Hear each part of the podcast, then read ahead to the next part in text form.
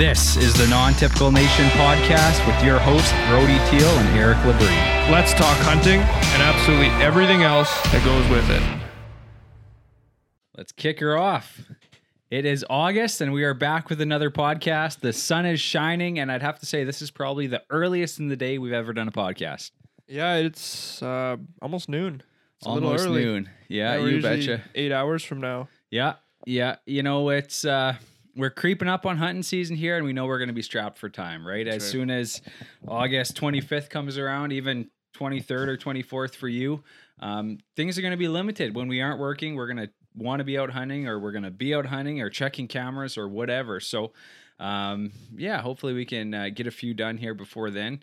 And uh, I'm going to sneak out this afternoon and get on the lake and hopefully catch some fish. So, Right on, man. It's a, it's a beautiful day out there. It's it's too hot in my opinion to go fishing. So uh, yeah, we might we might get out on the lake too and maybe pull a tube around or something. But yeah. it is uh, it's like 30 degrees here this past week. It is toasty. Um, I love it though, man. I like it. We don't get much of this hot weather, so I'll take it. I noticed on uh, my weather app it says we have a heat warning. Yeah, yeah, I've noticed warning. a lot of warnings lately. It's a heat warning, thunder warning, wind warning, and uh, health warning. health warning. Yeah, it's uh, it's it's odd because it's just it's warm weather. Yeah, yeah. like, is, uh, is this abnormal? I don't think so. Do we have to be warned because there's hot weather outside? it's a world of uh, warning everybody about everything. I yeah, guess. they, it, everyone's supposed to be scared Yeah. or worried about something. Culture, Warning, yeah. the weather's hot. Warning, it's windy outside. Warning, there might be some lightning in the sky.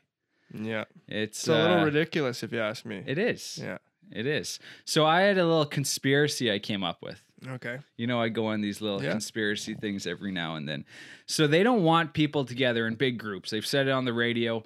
Uh, we have a long weekend. People are going to be together. We're going to see a spike in COVID 19 cases. So, what better way of stopping people from going outside and getting together by putting warnings on? Mm-hmm. The weather's hot. Let's put a warning. People aren't going to want to go out to the beach.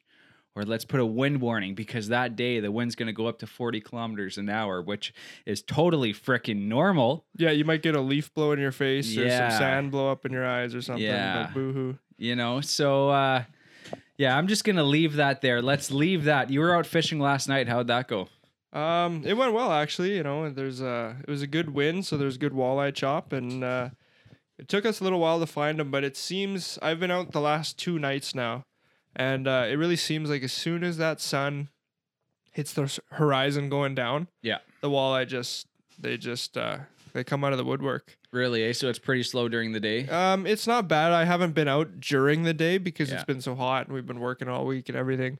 Um, but in the evenings, you know, we were out two nights ago. We were out about eight o'clock, and the walleye, like we were on them right away. You know, we both caught a few right away, but pretty, pretty, uh, you know, not like every cast, not like what we're used to, right? yeah but were And, you uh, fishing that spot or you're fishing Oh, we're fishing just a couple different spots. Okay. Yeah. And uh, as soon as the sun, as soon as that sun hit the horizon and started going down, um, the fish just came out of nowhere. And and even the ones we caught early on, I think I told you this yesterday. The ones we were catching early on were just nibbling. They were stealing minnows. Um, you'd catch them, get them halfway up to the boat, and then you, you know they'd spit the hook out. You're just hooking them real light, and then as soon as that sun went down, they were they were gulping that hook in. So they were they were taking them in the roof of the mouth and full on in the lip, and, and so and we had no problem bringing them in. They weren't they weren't just nibbling like they were. where were you before. fishing Um, so last couple days we've been fishing out in front of uh, Devonshire. okay Yeah, and I, I don't really like fishing there. Uh, a lot of people yeah so fish this there. is on lesser slave lake This is Lesser Slave Yeah. Lake, yeah. So a, a ton of people fish there. You know, it's nice and close. It's a two minute boat ride from the river, and uh, you know, there's always a million people there. But I just don't. I, I like to go fish. You know, out by the island or on the north side of the lake, and I just don't like being around people. I like the different scenery. I don't want to be sitting there looking at somebody's house, bobbing my, you know, Yeah. jigging my line. and that's how it is at the beach. Usually, you're surrounded by 20 other boats. You'll Yes. see everyone Yeah. playing at the beach. You'll see the houses. Um, so why did you go fishing there, or just uh, we just strap for time. yeah, it's Yeah, close. it's you just get there in close. It's nice and easy, and, and you know, there's always fish there, but I find that they're, you know, they're on the smaller side compared to these other pockets I, I usually fish. yeah, And uh, you know, you, you can catch good fish anywhere, and every fisherman will tell you something different. But uh, yeah, I just I think we I fished so much in front of the beach when we were kids and everything that just I would just prefer to go somewhere else. And you're uh, so last night and the day before you're just tossing an anchor and jigging or what? yeah, just doing? jigging. That's that's pretty much all we do this this time of year is just drop and jig. what depth were you fishing at? Um, we ranged it between so we started at about nine. Is the water's gotten warm the last week, Yeah. so the water's actually last night, uh, or sorry, two nights ago, the water was in front of the beach at 22 degrees Celsius, Wow. which is very warm That for this is, lake, yeah. especially this early. Like usually, usually I like to say that by the end of August, it's a comfortable swimming temperature right before you know the air temperature starts to drop. Yeah. And so it's funny because this lake is so big that once it gets warm enough to swim, it starts getting cold outside. Yeah. And so you know you do- you have a very slim s- uh, swimming season in this lake. yeah. No, that's so true. Um, but yeah, so it was a, about 22 degrees. So we tried fishing uh, a little bit shallower at first, at about eight feet, and then uh, we just weren't really having any luck. So we were moving a little bit further, deeper, deeper, and then we found at about 12 and 13 feet is where the fish are sort of hanging out Okay. right now. And uh, yeah, you know, it's just trial and error. But uh, this time of year, if you're using the right, you know, if you're just using minnows and you're dropping a jig right beside the boat, you pretty much can't go wrong. You're, No. You know, you're gonna catch a fish or a couple an hour at least. Yeah. And then if you're right on them, it's it's like when we were out the other night and uh, that last podcast. Yeah. That fishing just- podcast. You know, one It's right after the other, it's nonstop. Yeah, so we're uh, we're hopefully gonna head out around two or three o'clock today, go till seven or eight, and um and so yeah, I'm torn because it, it is a little breezy out there today. You know, there's gonna be some some chop. Um, there's probably gonna be some white caps as well because we're looking at about gusts of about 35 kilometers is what they're calling for um, with this you know a consistent wind around 20 which isn't too bad um, I actually usually like that weather for trolling because you just troll the way the wind's going, Yeah. basically, and you know. But we're but we're probably gonna jig. Um, but yeah, I'm torn on whether we want to take the 20 minute jaunt, 25 minute jaunt to the north side, or go a little bit closer. Um, we'll probably start closer, and uh, all depending on how that wind is, and because it, we are expecting, I think, a, a thunderstorm later on tonight, and uh, if it does get super windy, last thing you want to do is be trapped on the yeah, other side of the lake. Yeah, last thing you want to do is be a half an hour away from Yeah. the boat launch. Yeah. Yeah, but yeah, we'll see how it goes. Um, this will only be my second time taking the boat out. We've just been, um, you know, super busy with everything going on. But uh, last time we went on that north side and we just hammered them. It was a lot of fun. So Yeah. yeah. Have you fished around the island this year? Um, we were there for a few hours last night, and uh, there's actually north a, side, south side. I usually fish the north side of the island. Yeah. Um, the couple days ago or a week ago, we were we fished the south side, which is I've never really done it, um, but I was actually looking to try and find a pocket of perch yeah. Okay. um, in the weed beds, sort of on the south side of the island, and uh, you know we had a little bit of luck, but we were just messing around. It was pretty windy that day, so yeah. Usually I'm fishing the north side of the island. Last night there was actually probably two dozen boats on the west side of the island. Like there was On the west side of the yeah, island. on the open lake side So of the island. there's a big sandbar out there, right? That's right. Yeah. So they're Were- obviously past the sandbar because it's pretty shallow. well, right now, but with the lake being so high, there's not much of a, Oh, a sandbar. Like uh, we were fishing within ten yards of the rocks on the island, and still on in the eleven west side. uh, on the north side. On the north side, Yeah. yes, yes, yes. And you know we are only about ten yards from the rocks that Oh, are protruding okay. out of the water, Yeah. and uh, still at like that eleven feet. Wow. So it, it- you know the water being so high, the island drop off is that much closer. Yeah. Um, but on that west side, I don't usually I don't like fishing that west side because it's just full of snags because there is that Yes. sandbar and all the junk junk uh, the trees that come off of the off the lake. The wind's always blowing against, typically always blowing against that side of the island. Yeah. So that's where everything washes up. And I've just I've caught my biggest fish in this lake on the west side of the island, but I've also lost more hooks probably there than anywhere in my life. Yeah. Well, I found like that's there's that sandbar. It's usually, geez, probably 80 yards off Mhm. that shore. Like it goes quite a It's a ways out. ways, yeah. I've been boating in the summer and I haven't veered too far enough out, and then you hit four or five feet of water Yeah. and you're right in there. Um, but I'd imagine if you can find that drop off where that sandbar does drop, um, right on that ledge would just be ideal. Yeah. Um, and so there were quite a few guys there last night. There was eh? a ton. You know, we we started heading towards the island. The weather was really nice. You know, it's late, um, and there was a ton of boats or a ton of trailers in the parking lots and everything. And you know, there's a f- the the common few boats out in front of the beach.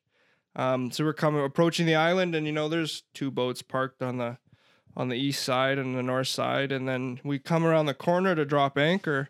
And as soon as we came around the corner, there was like 20 boats just all hanging out sort of in the same little group right off of that where that sandbar would have been. Yeah.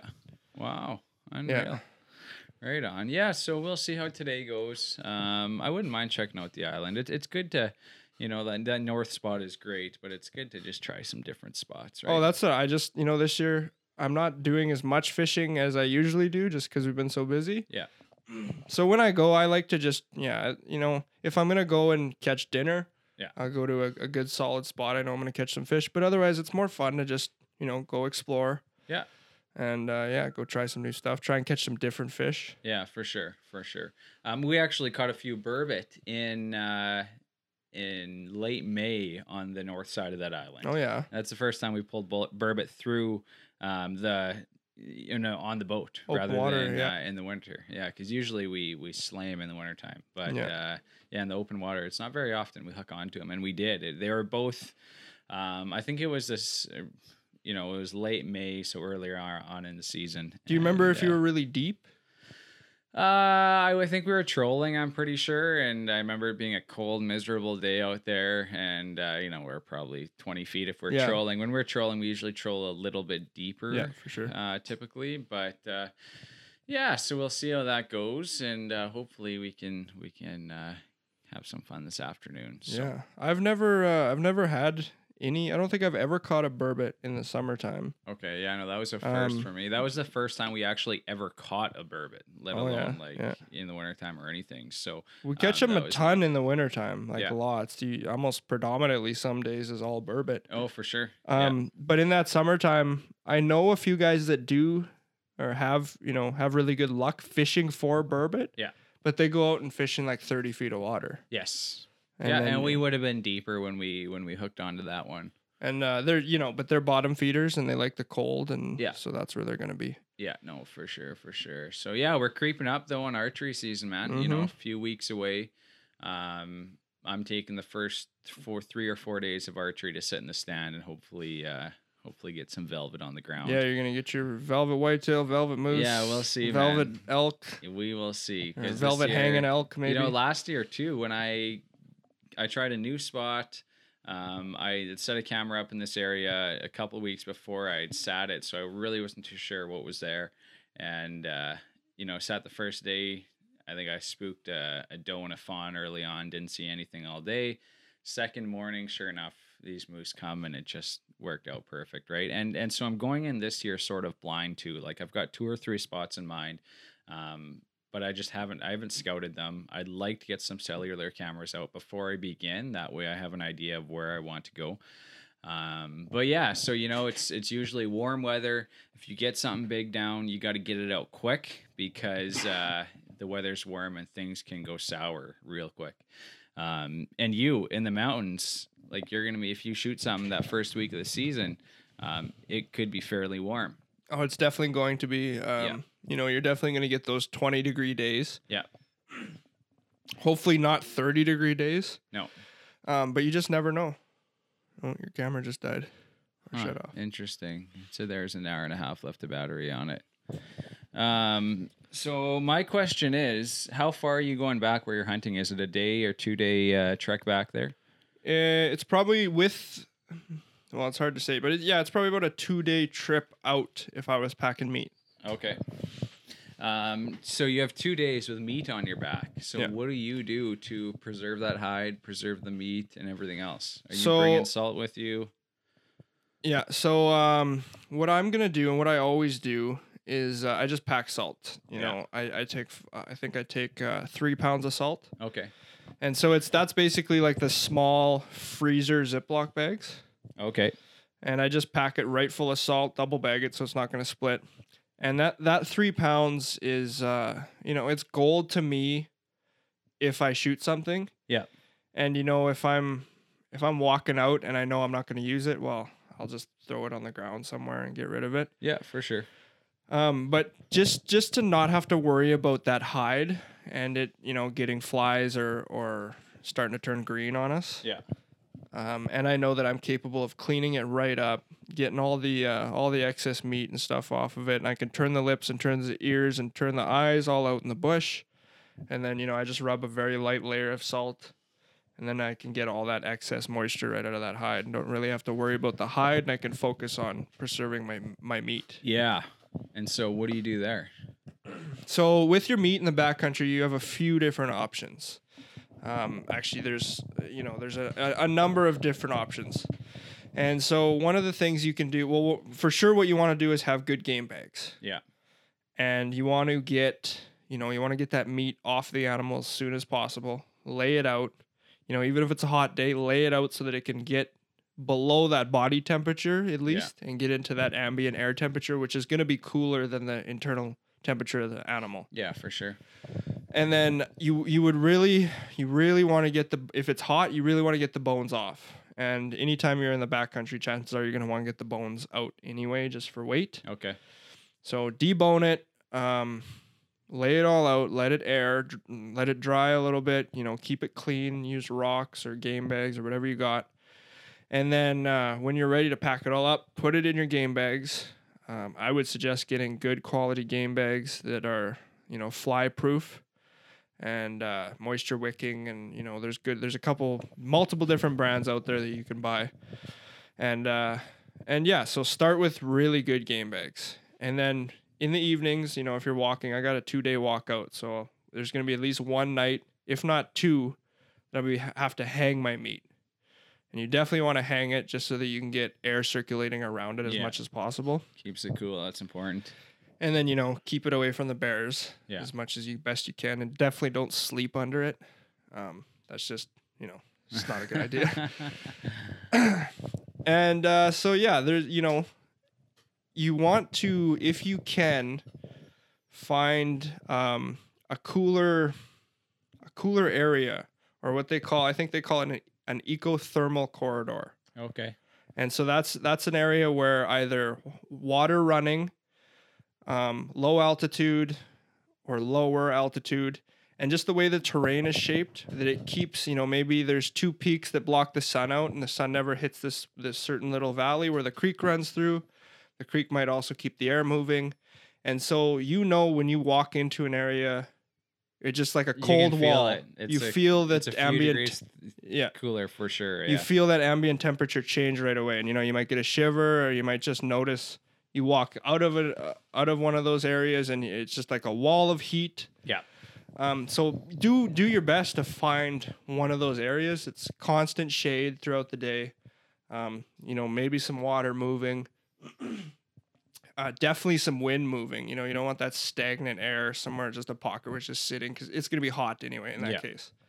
And uh, hang your meat there. And then uh, that's your best chance. You know you can keep meat you can keep meat in a refrigerator for weeks Yeah. months if you wanted to as long as it stays below that temperature where bacteria starts to grow right which is like three to five degrees something Yeah. like that and so in those you know as long as you have good game bags and you find a low temperature area like that that's your best bet to uh, just keep it you know keep the bugs off first of all and then keep it from actually like rotting and Yeah. starting to uh, ferment and that's, and that's what turns green that and keeping it cool with and the getting the air circulating it Yeah, that's Yeah. super important. and you know, if you have a chance, you know, if you get if you're making camp early, which is a, a good suggestion if you're packing meat, stop early, make camp so that you set everything up properly, and you have the time to do it in the light.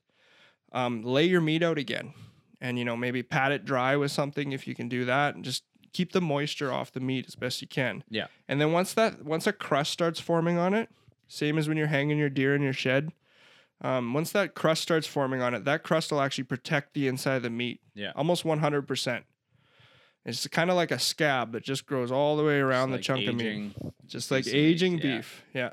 And so once that once that crust is on there, you're uh, you're pretty much safe to go. You know, you still don't want it boiling in your backpack No. or anything like that. As long as you keep it cool, though, your meat's gonna be just fine. Yeah. And uh, yeah, I mean that's there's a million different tips out there. Um, but for meat, that's that's the best bet. You know, if you're hanging, if you're bringing a tarp, you could uh, hang your meat under the tarp and maybe have a, a smudge going with a little bit of smoke and keep the flies off it. But really, if you're going to be in the backcountry, chances are you're going to have really good game bags, or at least some kind of game bag. Don't put your meat in a garbage bag.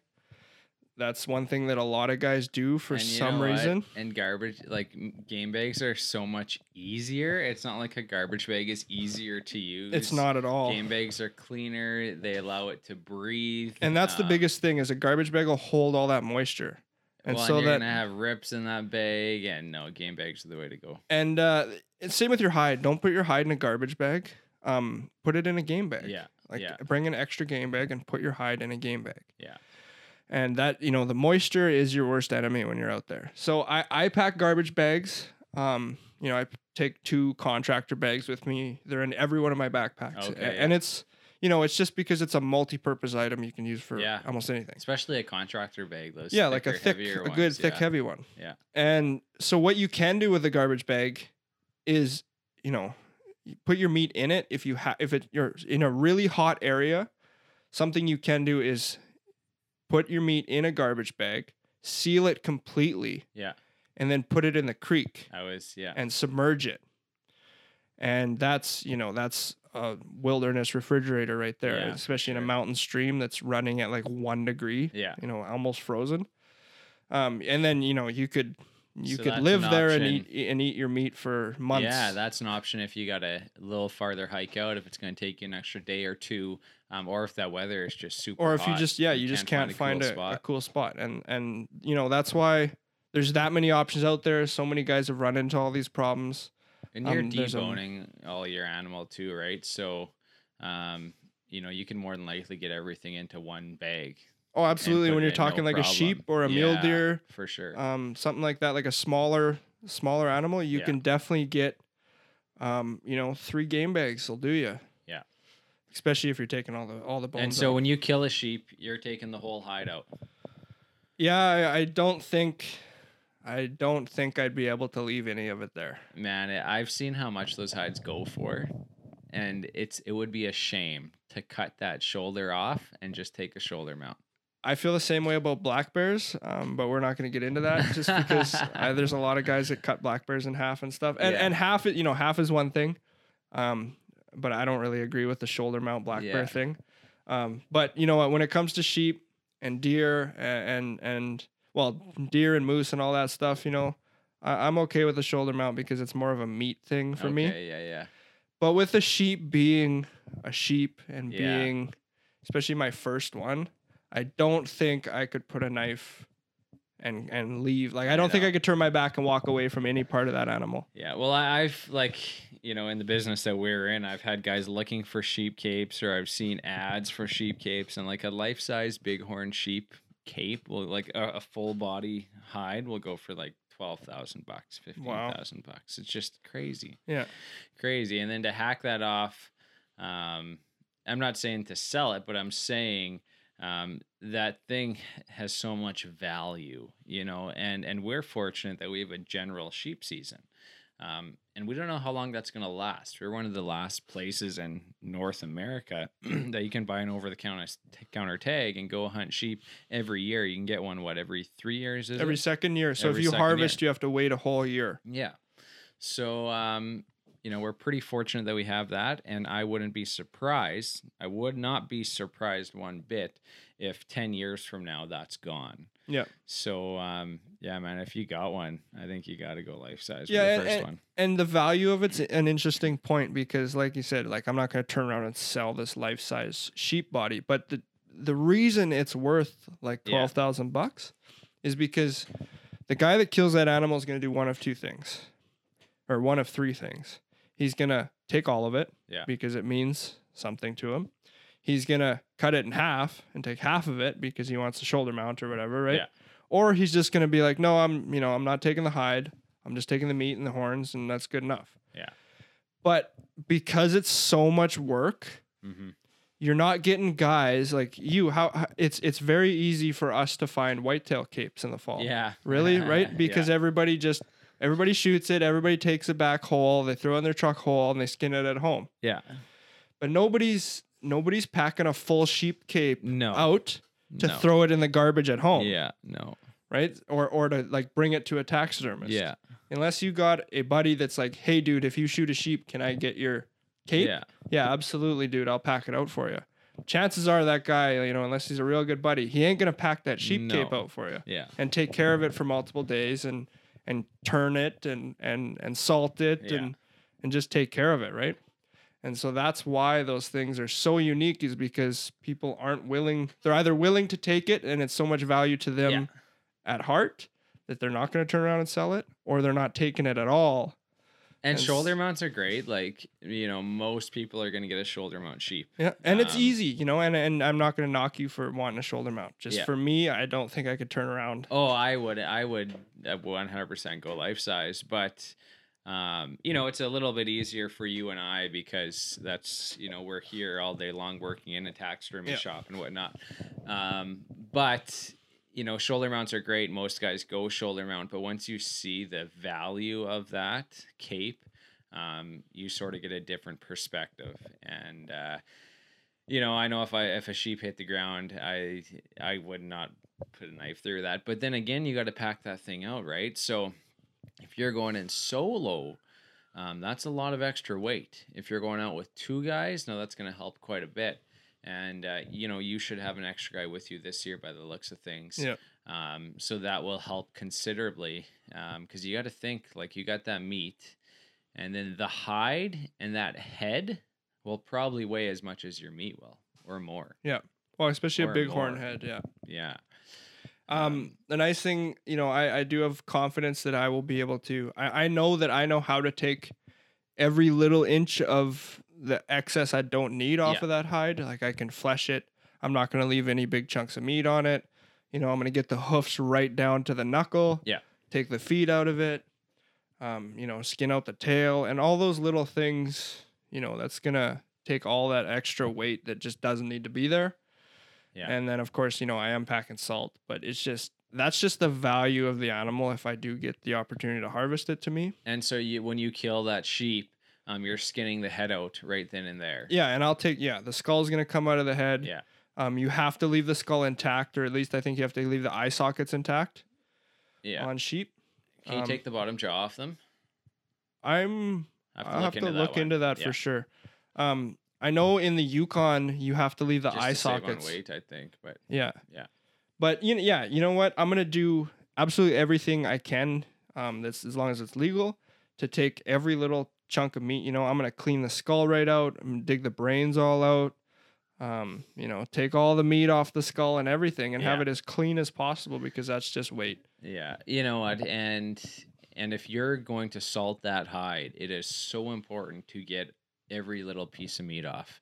Um, you know, we get hides occasionally in here where guys think they're doing good by salting the hide, and if you salt over top of that meat, um, that's literally You're doing, a disservice. no, yeah, you're doing a disservice because that salt is actually covering that piece of meat, which is keeping that meat um, from drying out. preserving basically. it. It's preserving it, right? So, um, and then what's going to happen is you're going to take the taxidermist is going to take that meat off, and you're going to have a green spot in your hide, basically, and all your hair is going to fall out at that point there. Yeah, and it's and it's Um, it's funny because you know guys come in here and they'll you know a few times guys drop off you know four bears. Yeah. And like, oh yeah, we salted two of them for you. Yeah.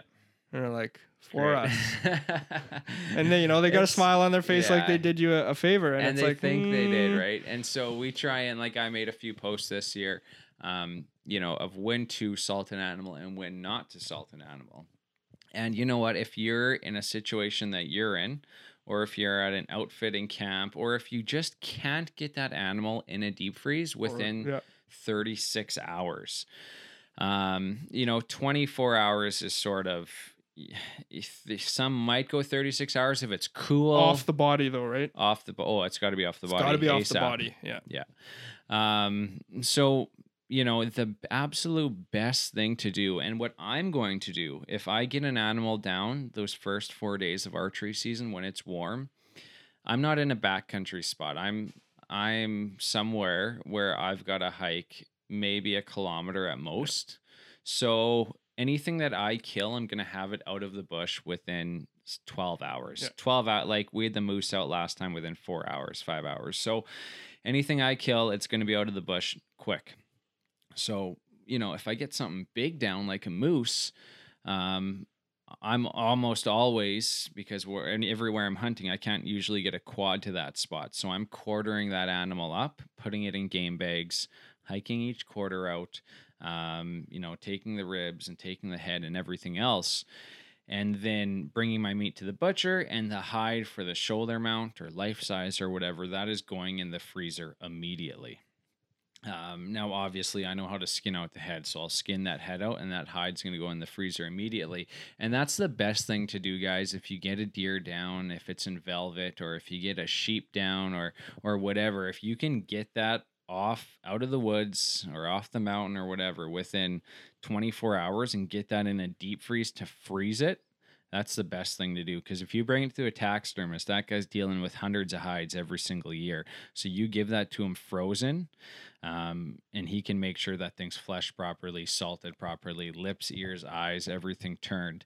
Now, if you're in a situation like you, like you explained, you would basically flesh that hide completely, get all the meat off of it, and then salt it thoroughly, let it air out overnight, and then the next day you can basically fold it up or whatever, get it in your pack.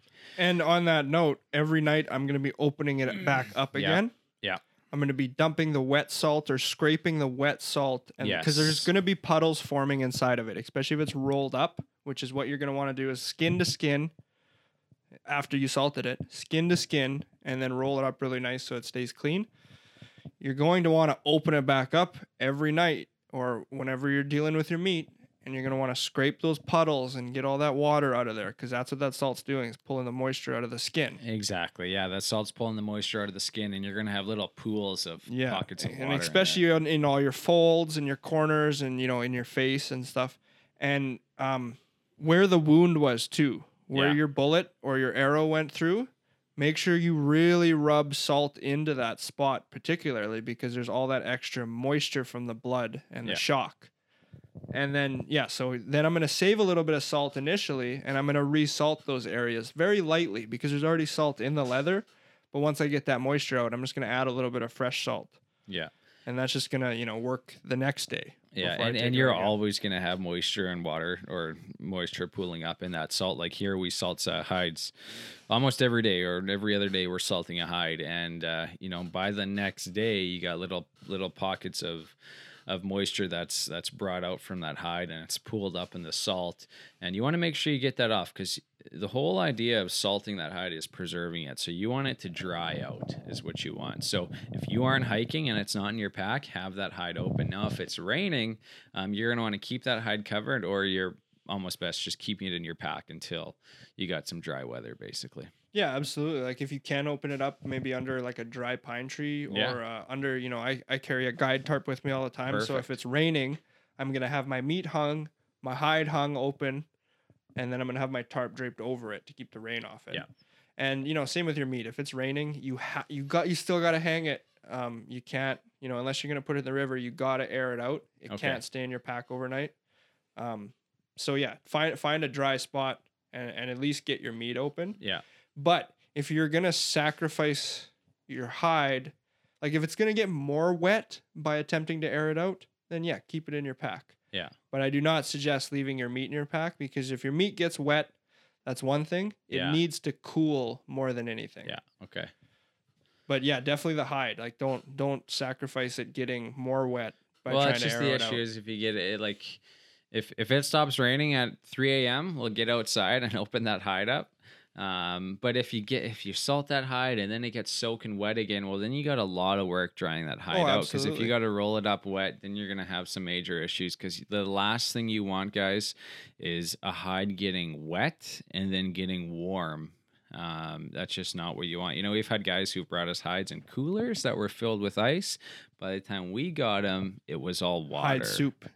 And you got a bear sitting in water and that is not good. So a lot of people overthink it. A lot of people think you know i got this uh, this bear down. I i've got it skinned out. I got to salt it for these guys or i got to get it in a cooler with ice and then i'll bring it there tomorrow morning. Well you know what? If you can't get it in the deep freeze um, the best thing to do maybe is just keep that hide cool. Don't Yeah. salt it. Don't put and, it in and ice. drastic temperature change is really bad. Yeah. So if it's if you're cooling it, but then t- five six hours later it's hot again. Yeah. And then you're gonna try and cool it again. That's where your, your hair is gonna start falling out. And so you can salt the hides, guys. You can salt the hides, but you have to make sure that that head is skinned out, those hoofs or paws are skinned out, and you have all the meat off that hide. And it's very very important. Um, your lips on The- your head. If you're gonna salt your face, you have to. If you're gonna go to the work of taking the skull out of the hide, then do the work of watching a YouTube video and learning how to turn the lips. Because if you're if you're capable of taking the head off without making a bunch of holes, you're absolutely capable of turning the lips. Well, but here's one the lips are one thing, but the ears are the other. Because Yeah. if you don't turn those ears, you're gonna have no hair in your ears. That's right. um, and they're a little bit tougher, but but they can be done. And they, you know, once you do one or two, it's quite easy. Um, so if you do have, you know, a, a hunt planned here in August or even September, and you have to, uh, you're gonna have a few days getting that animal in the deep freezer, getting it out in the bush. Watch a YouTube video, figure out how to skin Yeah. out the head of that animal, how to turn the lips, turn the ears, turn the eyes. And get the knuckles and uh, paws out of those animals, right. so you uh, you're prepared because you know it's you got to take care of that hide you you got to preserve it and if you have two days to get off the mountain you got to get that head out and if you don't know how to skin out that head you're gonna have no more eyes you're gonna have no nose or lips um, you're gonna have half an ear by the time you get that hide off And you're you- doing you're doing a ton of work basically for the taxidermist to turn around and say, "Dude, I might need to buy another hide." Yeah, we're gonna have to get you a new cape, and Yeah. then you you blew it. You aren't gonna have your cape, Yeah. right? So, um, you know, and, if you have any questions, guys, we've skinned out nearly every North American animal And several several times. and every and almost everything else, you know, Like, one timer than yeah. or another. All so we we've done it all. Shoot us a message if you have any questions at all. Um, we'd be happy to to help you out one on one and and answer any questions you have. Um, but just field care, guys, is so important. You know, um, there is nothing that will preserve a hunt and preserve memories more than a shoulder mount hanging on the wall. Or taking care, just taking care of your trophy and that's getting what it it starts with Yeah. right and you know i i see so i've been doing taxidermy for eight years and i'm i love it i love seeing good taxidermy from you know other studios and whatnot and then i see some photos that aren't so great but i don't ever blame that on the taxidermist because everything starts from the moment that animals hit the ground. That's right. if that guy brings you a deer cape that is slipping all over the place, that he's salted and there's big chunks of meat on, or he might not, it might have been sitting in his truck for three days before he brought it to you, and the ears free, freeze dried. You can't you can't blame everything on the taxidermist because the most important part is taking care of that hide from that time that animal hits the ground until it's basically Either tanned frozen or tan. frozen yeah. or tanned, right? So, um, so just make sure, guys. Like I said, number one, the best thing you can do is get that animal in a deep freeze, skinned out. You can leave the head in, but get the hide in a deep freeze within 24, 36 hours. Yep. That's the best thing you can do. Um, if you can't do that, well, then you're going to have to learn how to skin out that head, turn the lips, ears, eyes, and uh, flesh that hide and get it salted. And and you can back to the we are talking about um, whether or not you should open that hide up or not. Um, a lot of guys don't take salt into the backcountry, and that's fine. And you can absolutely, just like you can care for your meat, you can absolutely care for that leather, that hide, um, without salt. Yeah, you can. and, and make it make it out perfectly fine. Um, well, you know, a lot of guys do backcountry bear hunts, and uh, or or you know, same for sheep, where you're gonna haul out a a, a whole hide.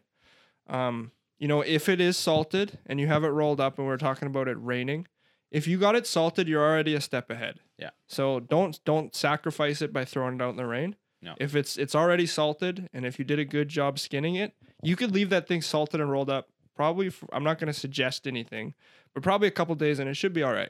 Should Should be all right. as long as you as have a- a, good few hours of drying on it. Yeah. Yeah, like if when you sa- you weren't gonna salt that hide in the rain, um, you know, like what you gotta like realistically, guys, when that sheep hits the ground, you could skin that animal out ten hours after you shot it, and it would probably be fine. Mm-hmm.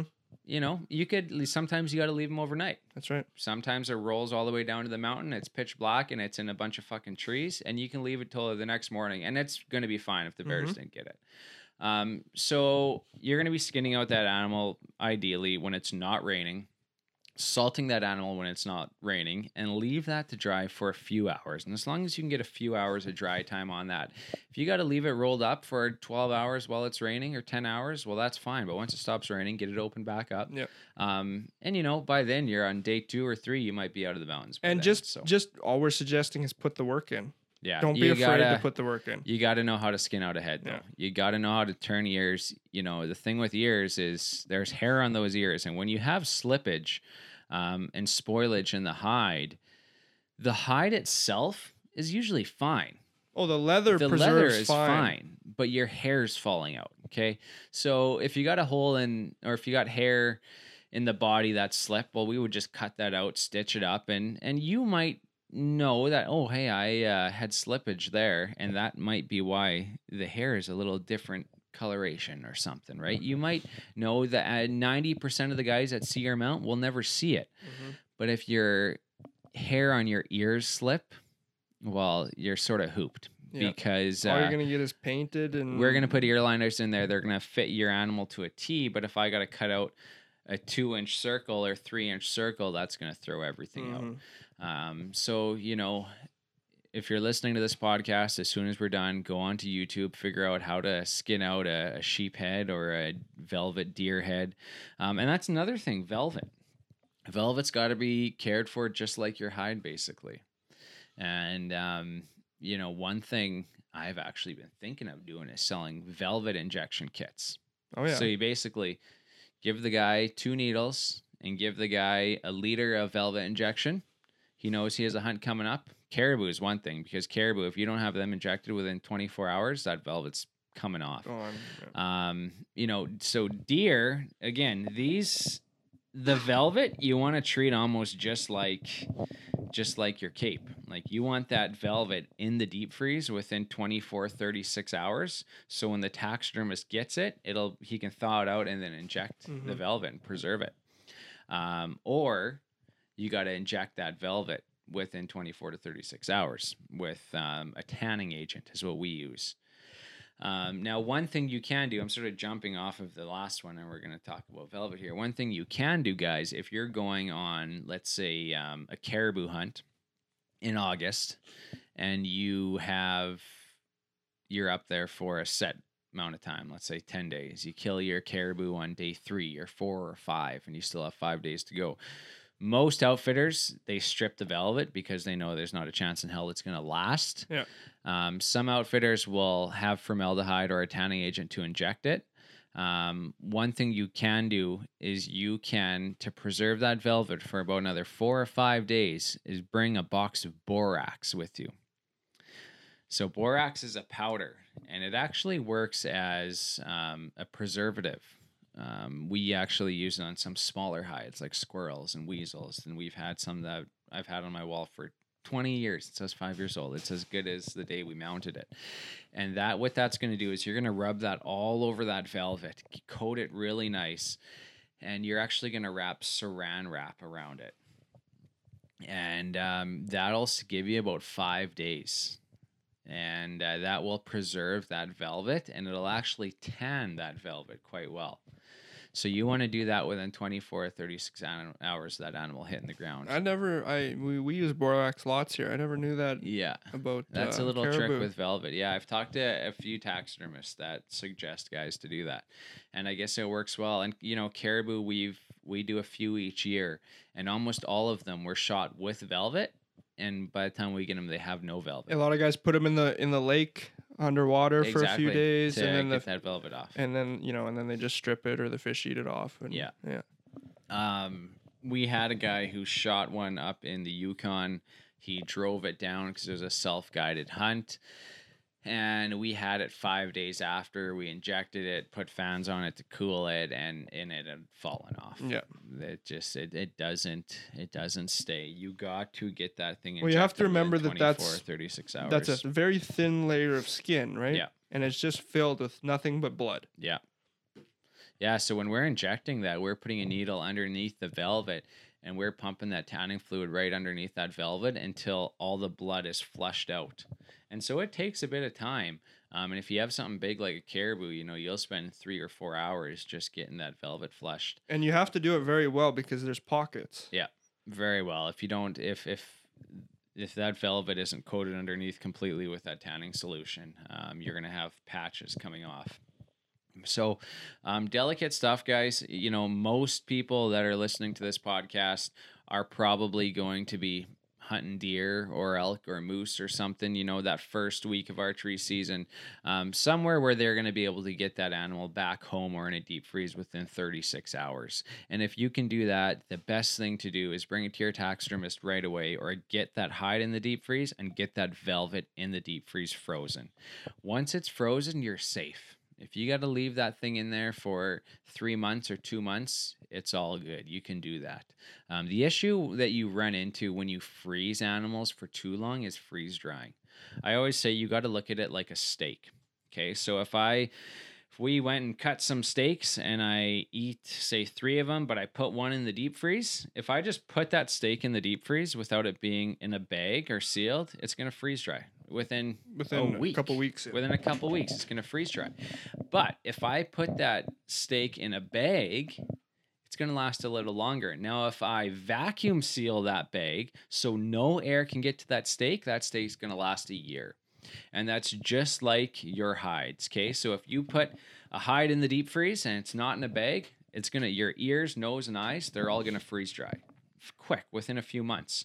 Um, if you shoot a deer put it in your shed and it's not in a bag which guys have done before, the eyelids are going to be freeze dried, the ears are going to Ear be freeze dried. yeah. Yeah. and we're going to have issues.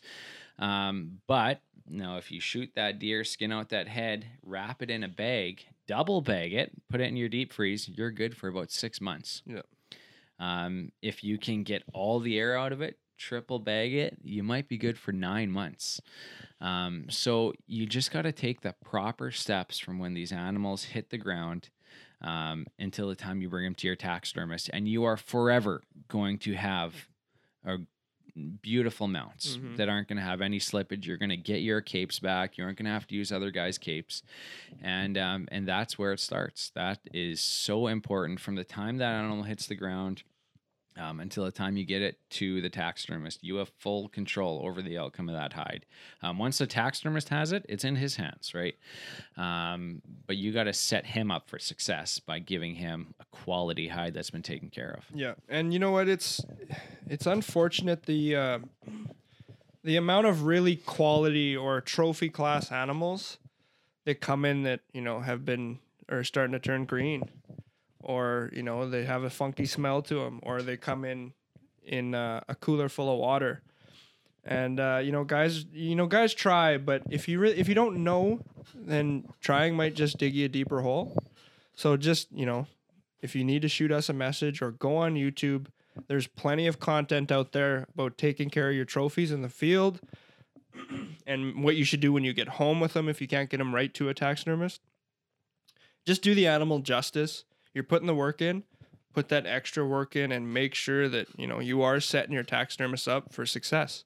Yeah, and I have no no doubt intentions are always good, right? If a guy that cooler that we got a a bear in or a deer in that was filled with water, his intentions were good. He wanted to keep that hide cold. He wanted to keep it preserved till he got it to us, um, but just not well thought out because that ice is going to melt. It's gonna be soaking in water, and a lot of guys too. Um, you know, they they shot a bear and it was a little bit dirty and they're like oh i want to wash it so i took the garden hose to it well now that animal was wet for two days and it got warm and now we're seeing slippage And the Um, and the salting.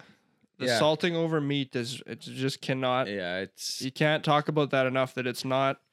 You got to get that meat off. I've even yeah, I've even been in outfitting camps where where guys think it's okay to just, um, particularly bears, skin out bears, leave all the fat on them, or you know whatever's left when they skin them out, and then cut X's in the fat, just slash through the fat, get to that skin, and then rub salt all over it, and they think just you, you know that you're not getting down to the skin and salt has been used for millions of years. Human race have been fighting over salt for the purpose of preserving meat, preserving food.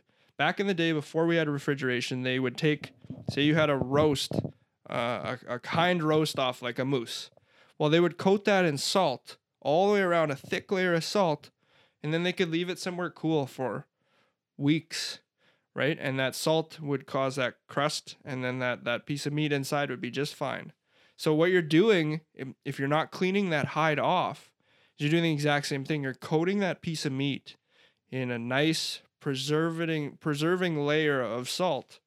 That meat's gonna be just fine underneath, and that hide's probably gonna be just fine around it. But the hide and where the hide and the meat are touching, nothing's getting in there, and that's where your bacteria is gonna grow. Yeah, and so salt plays a crucial role in in the tanning of it and, Yeah. and preserving of that hide. But if it's not done properly, um, it does some major damage to those hides. And you know what? And you get, you know, not not only do you get green patches and slippage, but you also get that grease burn. Yeah. Of where you know fat has been dried onto hide, Yeah, yeah, we've seen that before. and that's really tough. Yeah. Because then it actually, it's almost like the fat does its own sort of improper tanning to the hide. Yeah. And that's what we call the grease burn, and it's it's makes it crinkly, it makes it hard, it doesn't take the softening properly. Um, when you go to flesh it, it gets it's just terrible. It can be a nightmare. Um, and yeah, you're just you're just causing more problems.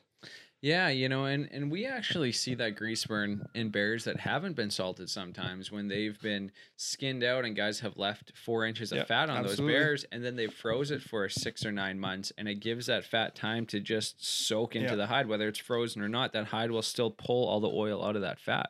And uh, I don't know, this just came into my head, but grease or uh, bear fat goes rancid in the freezer. Okay, yeah, And that's why, you know, I always say clean all your bear fat off your meat if you're taking your bear meat because your meat will be fine in the freezer.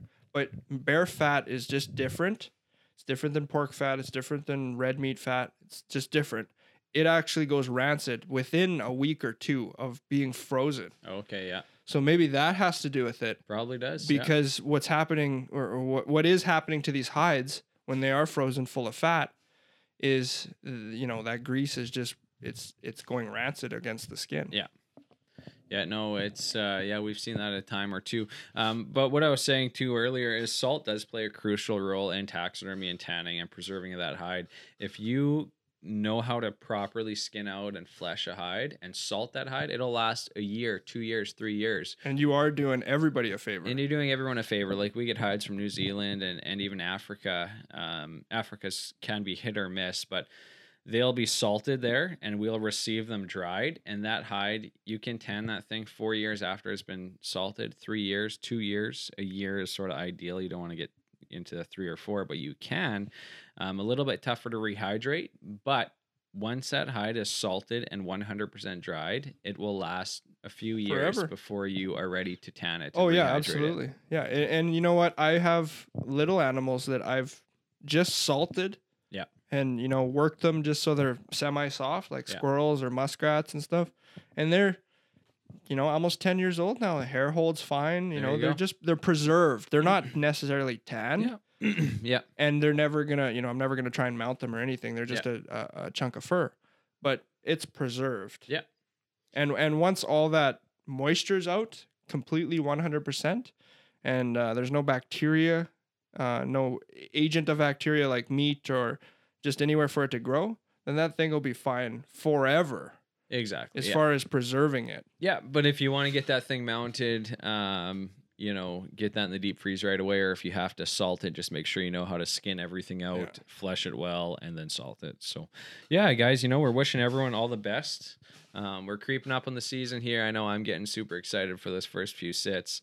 You know, the first few though, they're long days. You know, get in there at geez six, seven a.m. and you're sitting till nine o'clock at night. Uh, it can be taxing on the mind, but uh, you know we a- just do it for that one freaking moment, right? Those first uh, couple weeks of hunting season, you're working with 16, 17 hours of yeah, daylight. I know it's It's a long day. a lot of time for a, a deer or a moose to stroll on by, but um, but it can be mentally taxing.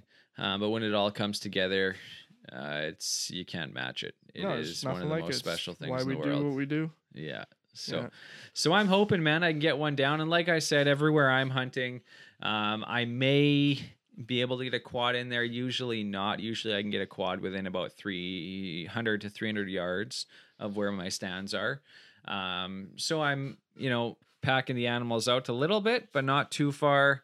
Uh, you know, even if it's a deer, I would more than likely, you know, quarter that thing up and pack it out. Um, you know, game bags are super important. I was that guy, you know, three, four, five years ago who uh, just had a few garbage bags in my pack and I toss, shoot a deer and he'd toss a few quarters in the garbage bag, but then they'd break a hole through and they're falling out of the bag and they're rolled there. And it's just, you're doing a disservice to that animal. You're doing a disservice to yourself.